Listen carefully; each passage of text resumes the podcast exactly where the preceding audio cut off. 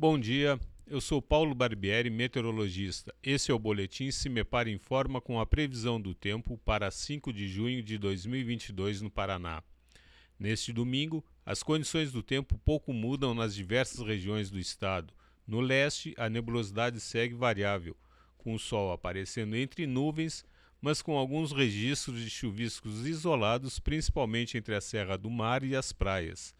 Nas demais regiões, o sol predomina com temperaturas agradáveis no decorrer da tarde.